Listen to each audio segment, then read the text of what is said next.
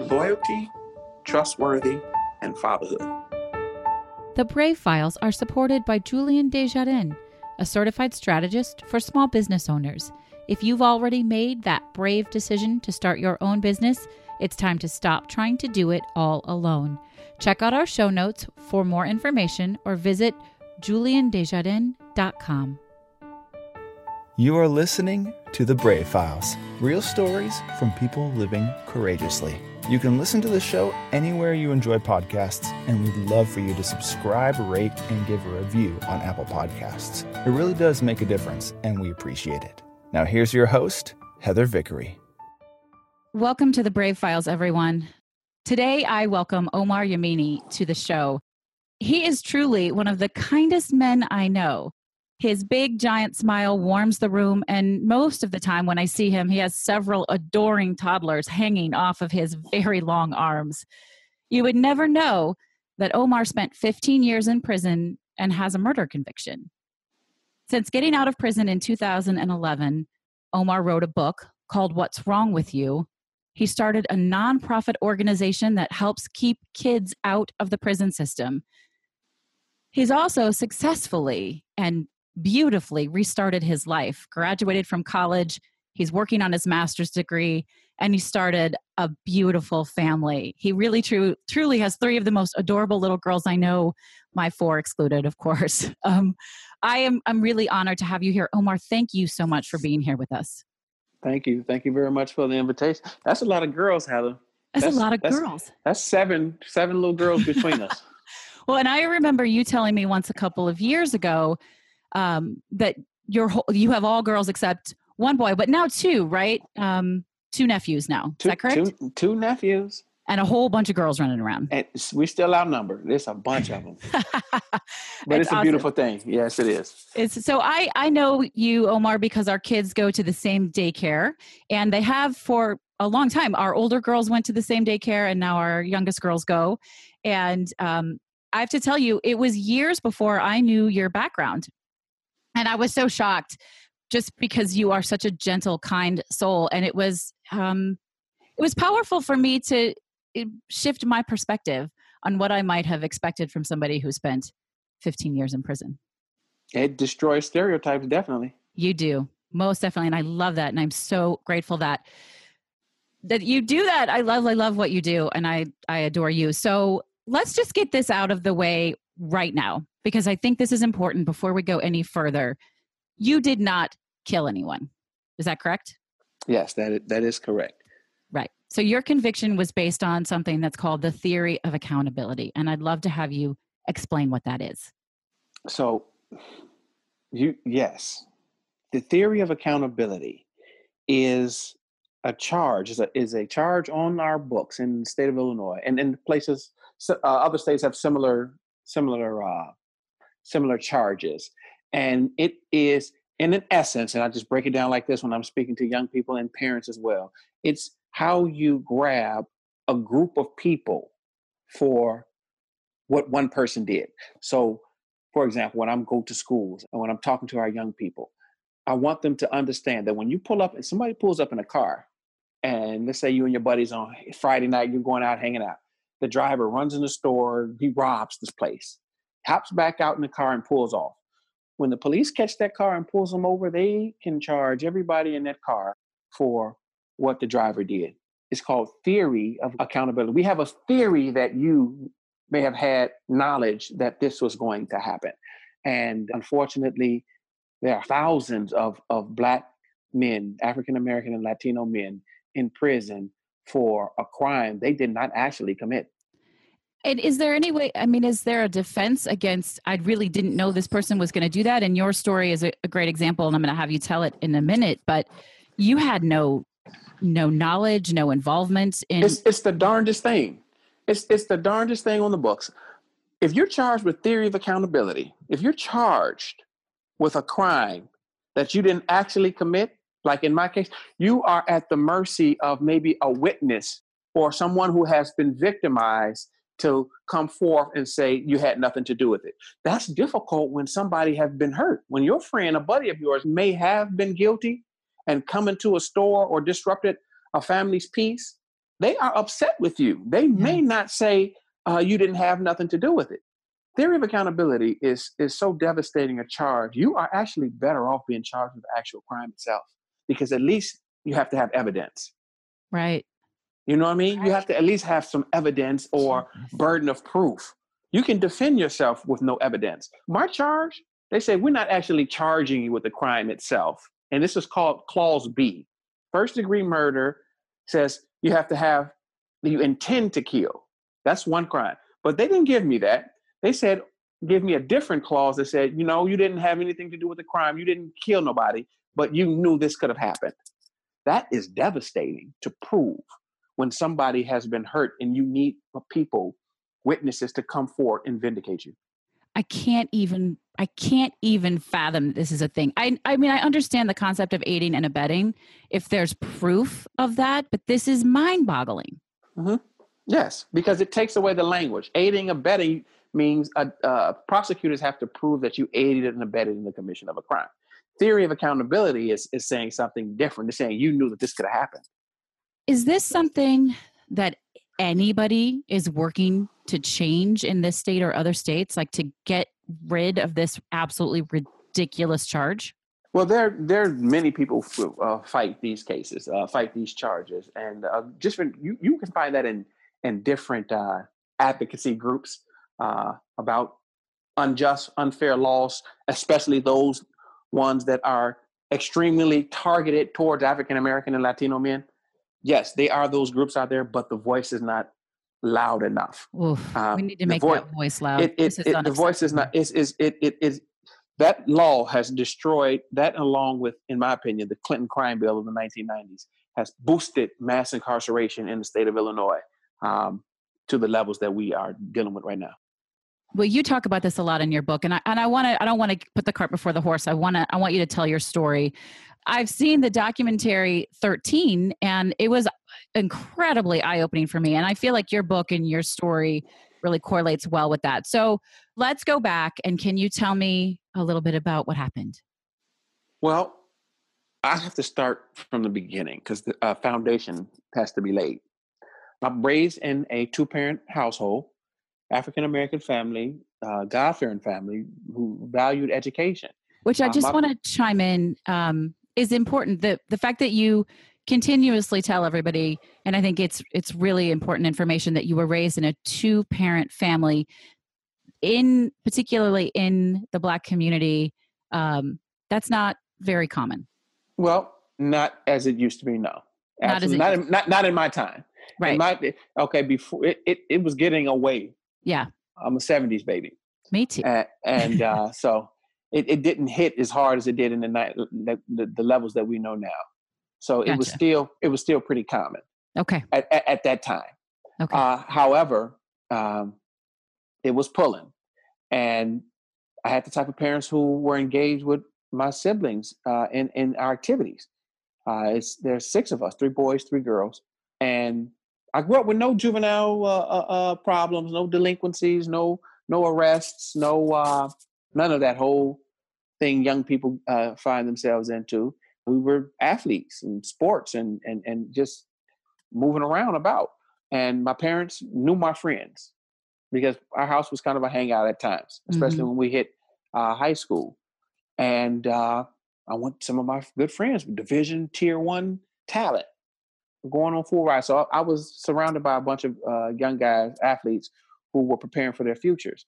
And the big problem started with me is senior year, high school. Second semester, senior year, I tried the wrong English teacher. I needed a half a credit to graduate. So how what does that mean? How did you try? When I, when I say I, teacher. when I tried that teacher, I didn't do much homework. He told me I had senioritis. Yeah, you did. I've had. I, I mean, I've had that yeah. before. But. Yeah. oh, oh, oh, your listeners know what senioritis is. So he said, "Yeah, I mean, you got senioritis. You didn't do nothing in here all semester. You think I'm just gonna let you pass because you're a senior, and you can just walk out of here." And I did not graduate, needing a half English credit. Heather, oh God, you hear me? That's devastating. It's very devastating. How pissed it, it, were your parents? Not just pissed, but like nobody seen this kind of coming and even the schools, this is some of the argument that you have today with schools. And they say, wait a minute, here you have young people this close to the finish line. How aren't you monitoring them and making sure they get through? You Right, know, why aren't you a- giving them certain assignments or Yeah. call or, or calling that young person to that office and say, look now, this is what's happening. This is Yeah. where so I get that and I'm glad they do that now. I'm glad this many school districts monitor uh, seniors who are on their way and and, and, and give them uh, extra activities or, or projects to do uh, to help them get that little bit of credit that they need. But Yeah. any but what happened? But that's what that was the story. I did not graduate needing a half an English credit, and when my friends went off to college, uh, Job Corps, uh, some went to uh, the armed services. There I was in that dangerous no man's land, that spot where young people who have been cared for their entire lives are now no one has to hold your hand anymore. Right. high, you, after high school, nobody's holding your hand anymore. Were you still living at home? I was still at home, Okay. and and so everybody went off. Everybody went off, and there I was. So I did what so many people, young people, do at that at that vulnerable time. I found me some new friends. I did uh, because all everybody who who I knew and my parents knew they were moving on, and I I didn't have a plan because I had no I wasn't preparing, and I started ripping and running. And one day, long story short, I'm with a new friend of mine, and he gets into an argument and he shoots and kills somebody, and I got charged with that crime. I have call- chills up and down my, my body. You hardly knew this person. Not that. Oh, I, I well, uh, we, I've been ripping and running for about a year. okay. But it still was, you know, it still was more of a a, a, a, a recent. It wasn't one of the, you know, all through high school type of friends that, Sure. that I mostly had. Sure. Most of my friends were the ones that I had from from from freshman year to senior year in high school at that time. So this guy kills somebody for no reason, really. He got mad Yes. at him. Just a simple argument, yeah. Young Yeah. people. And you, what? The police come right away? Do you get arrested right then? What Uh, happened? no, no, no. We fled the scene. What makes my case, I won't say different, is when the and I'm I'm choosing my words carefully here. I can see uh, that. when when when it all went down, I tried to stop it from happening. When he pulled out the gun, I calmed him down, and then he lowered the weapon. And then when the weapon was lowered, that's when I walked off across the street. I was gone. I was like, Lord have mercy, thank you for not shooting this man. As I'm across the street, they get back into it again. I stopped the initial action from even happening. This did not have to happen. Oh my God. And when I walked away after the guy I was with lowered the gun, is when everything went south from there.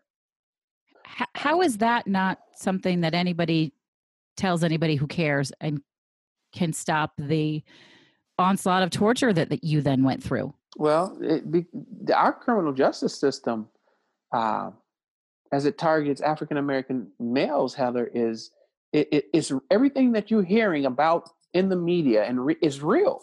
This is not make believe. I know. we you know this is we are not making this stuff up i had witnesses in my case threatened by prosecutors because a lot of some of the people who were out there were a lot of drug users and just ripping and running the street Jeez. and and so they were the kind of witnesses for prosecutors that all you had to do is threaten them with something and they'd testify against you.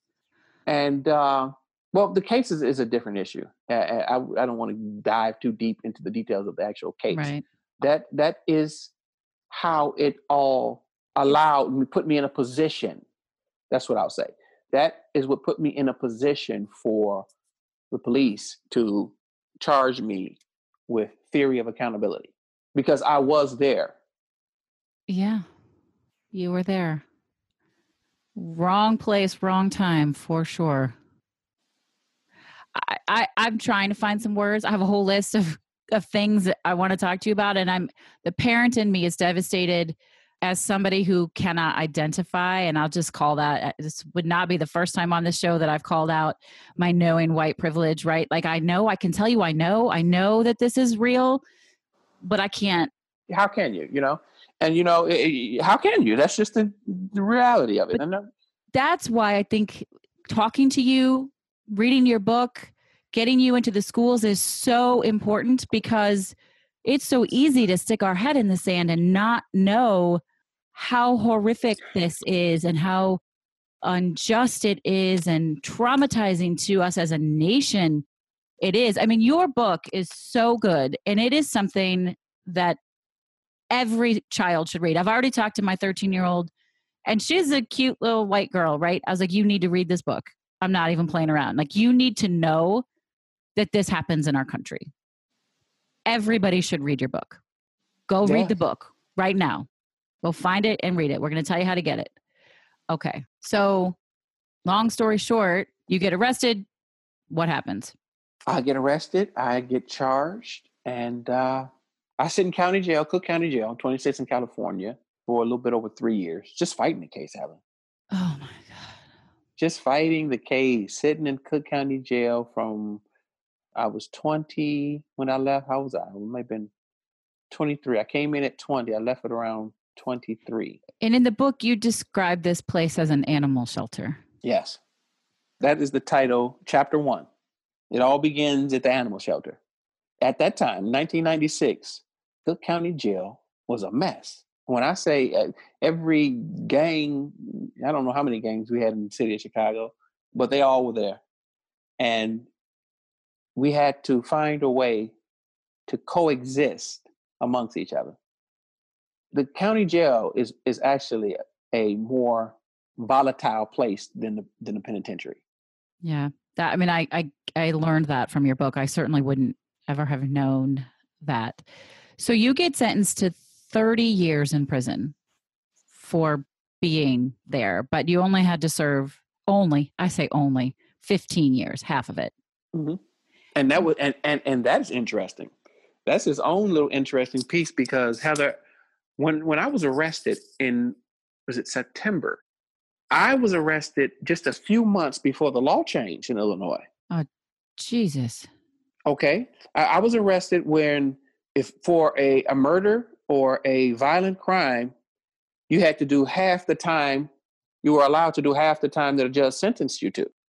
Okay. Now, two months after I was arrested, the law changed and murders have to do 100%. You have to do all the time a judge give you. If a judge oh, give you wow. 300 years, you're doing 300 years. Wow, wow, wow. So in all of this horribleness, somehow one thing went right. I, I just, I, I, I, no, I understand. No, no, you, you, yes, you are absolutely right. Because be honest with you, it, our criminal justice system, in many ways, and how it is is utilized, especially against African Americans, not only is it is it vicious, but it's it's absurd. And some sometimes people is you have to laugh it off because it's kind of difficult to wrap your head around. It's, it's difficult to wrap so your head. It's difficult. It's that- difficult.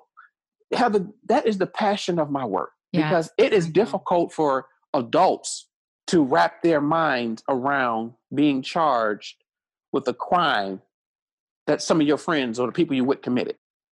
And and and and and there was no planning process with you and them on committing that crime.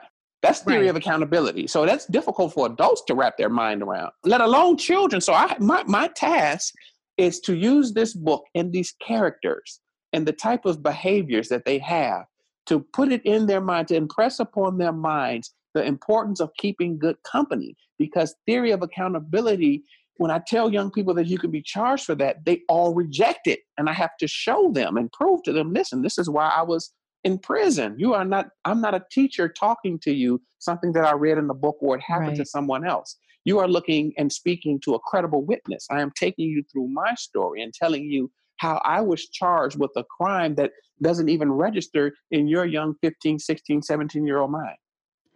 And so these laws are today in 2018, theory of accountability is still something that people are charged with, and you have to serve the number of years the judge hands down. Is that correct? Yes. Violent crimes are 85%, meaning you have to do 85% of what a judge sentences you to. You get 80, if judge gives you 100 years, you have to do 85% of that right. 100 years. Right. Uh, for murders, for, for murders, it's 100%. And even if it's theory of accountability and you even, did not do it. Even for theory of accountability, you have people in prison Heather. It's extraordinary. For doing serving 50 and 60 and 70 years under these charges, and they have never pulled a trigger. I'm speechless. Or, or not, not, not only have they never pulled a trigger, but they didn't even orchestrate. They're not the masterminds behind uh, the, the crime. Right, right. I mean, I, you know, listen, if, if there is aiding and abetting, which we've identified is not the same thing, um, there should be punishment, right? I, I don't, but somebody like you, it's just, it's shocking and devastating. Obviously, far more devastating to you and your family. But for me to hear that, I just I can't imagine. So you served 15 awful, brutal years, and, and people read the book, read the book. Really, like I couldn't put it down. Uh, it's important to know this is a really important story. At what point in those 15 years do you decide you are not going to turn into most of the people you're surrounded with?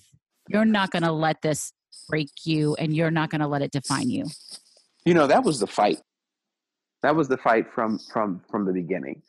And but I, I do remember I had a particular time, a turning point. I did not want the penitentiary to influence me. I, my fight was to as much as I can. I know I'm here. I know there's going to be some reshaping, but I, I do not want this place to influence me. I need to keep that influence as minimum as possible. And uh, I remember I had a turning point in my life, and, and I just was down on my knees praying. I want to say I was in Mount Sterling, segregation. You got to read the book. Segregation, uh, which is basically oh, you got to read. Ish. Yeah, you, you have to read the book. Yeah, and I, it was a point. That was the point in my life when and I was still young. I may have been in my my mid 20s, 25, 26, 27 in there. And I was just like done. I, I know I, I cannot have any of this.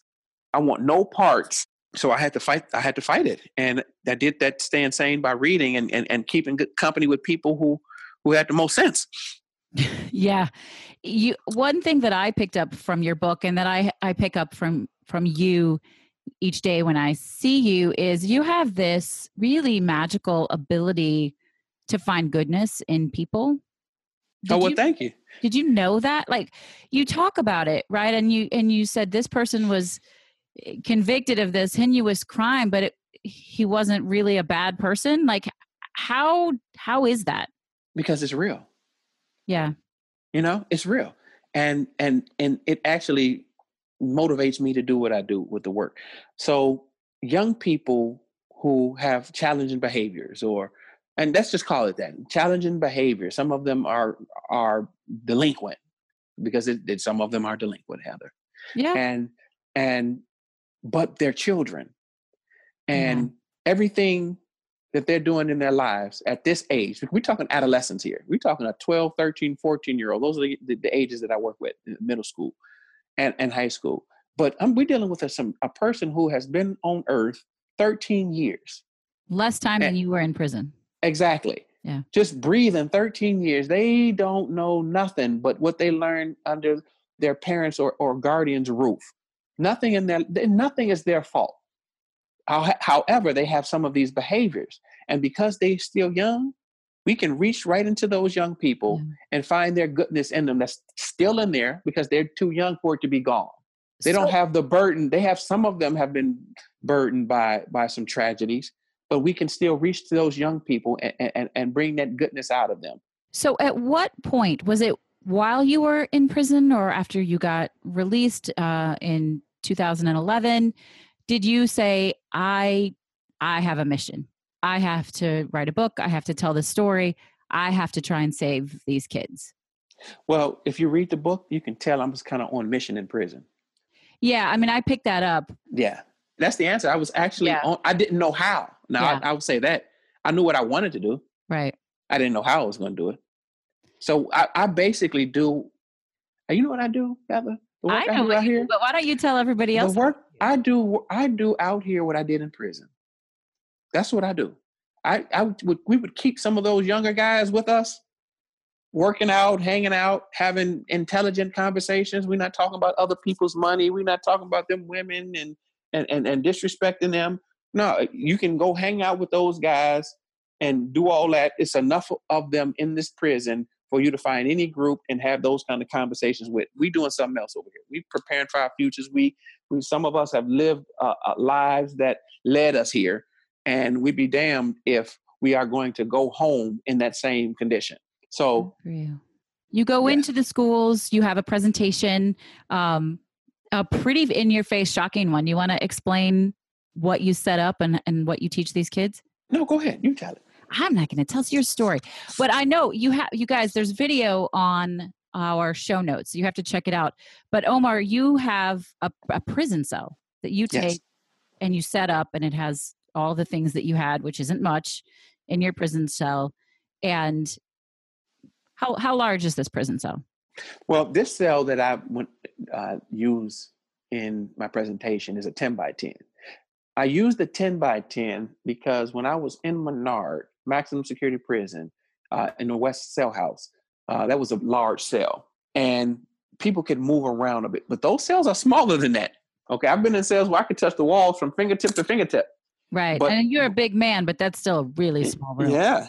And so the purpose of that prison cell is to give our young people, our students, a visual of the conditions that produces that subhuman culture that is just one day released home to the families, to the streets, to the communities. Right. People, and expected to just reentry. And expected no to contribute. Yeah. Holy to shit. a world that didn't exist with no education, no work skills, no work ethic, no social skills, no no communication skills, and men have absolutely no idea how to interact with women and children. We take that we take people, we put them in the cage that you know where we live in, in this township we yeah. live in. People yeah. walk, people have spaces for their dogs bigger than absolutely the, these the prison cell. These prison cells are bathroom sized living spaces. I want your listeners to have that image in their mind. Think of your bathroom in your home, clear it out, take everything out of there, and put a bunk bed in there. And for you and another person. Matter of fact, take everything out except the toilet. Leave the sink, leave the toilet, put some bunk, take that tub out of there, and put a bunk bed in there. And you and two people are going to survive in in, in those close confines with that toilet in there. So in a prison right. cell, the, the, the toilet is also your bedroom, and you are literally two feet away from the toilet every time your cellmate, your roommate, I'm not going to call him your your cellmate because that's right. what it is. Yeah. Your cellie is the term, the language we use. Your cellie is literally two feet away from you every time they have to use that bathroom. It's vile. It's vile. It, it, does not matter how much time you spend in prison. You cannot prepare for that. You, you cannot adjust to being two feet away from somebody using that toilet uh, every time they have to go. I believe you. I I believe you. You've been listening to Omar Yamini's episode, The Theory of Accountability. Omar's episode was too important, too good, and too powerful to cut out a single second of it. I had to make it a two part episode, so be sure to tune in to part two so that you don't miss any of Omar's extraordinary story.